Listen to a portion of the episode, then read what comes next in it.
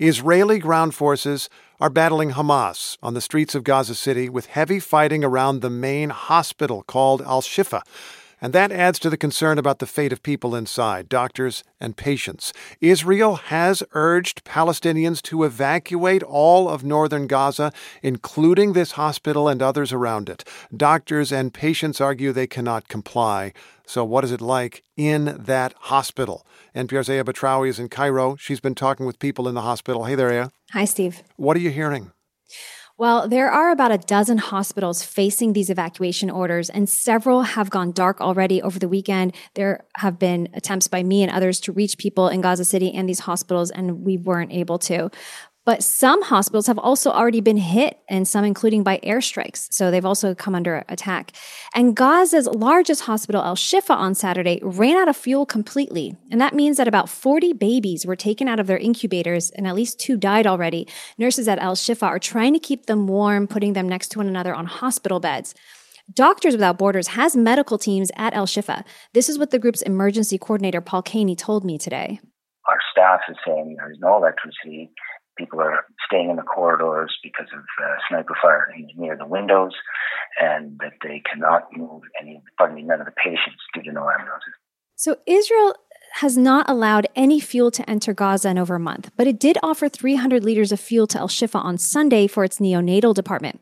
But statements from the Palestinian Health Ministry say there's no safe way for them to collect this fuel and that it wouldn't have powered the hospital for more than half an hour. So the offer was rejected and patients are suffering inside. Okay, so Israel says it offered fuel. What else is Israel saying about the crisis at that hospital? Well, Israel's Prime Minister Benjamin Netanyahu spoke with CNN, and he again alleged that Hamas is using Al Shifa Hospital as a command center for terrorism. Israel hasn't provided evidence for that claim, and Hamas denies this. But we may soon find out whose claim is true since Israeli forces are closing in on these areas in Gaza City. Netanyahu also put full responsibility for this war on Hamas. He said that the uh, hospital is not under siege and that people can leave if they want. And he insisted again that the aim of this war is to destroy Hamas. That's the group behind the October 7th attack on Israel that killed 1,200 people there.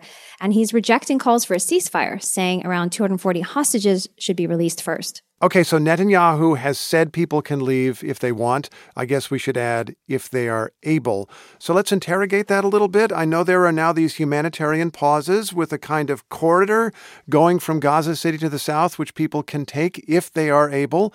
Uh, what's happening with people, whether they're in a hospital or not? Are they getting out? Well, the UN Relief Agency, Steve says, there are still hundreds of thousands of people in the north and they are struggling to survive. Food is running out for them. And again, a lot of these people cannot make this journey along this main road that Israel has designated for people to leave on because they have to walk for miles by foot. Um, and so there are elderly and disabled people, and again, critically injured people and others who just cannot make that journey. And also, they can't get to that road safely. They're not able to evacuate the areas that they're in in northern Gaza and Gaza City to get there.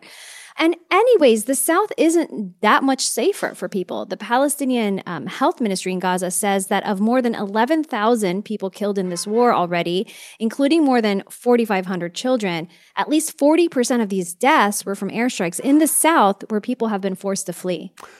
An update on one aspect of the Israel Hamas war from NPR's Aya Batrawi. Thank you so much. Thank you.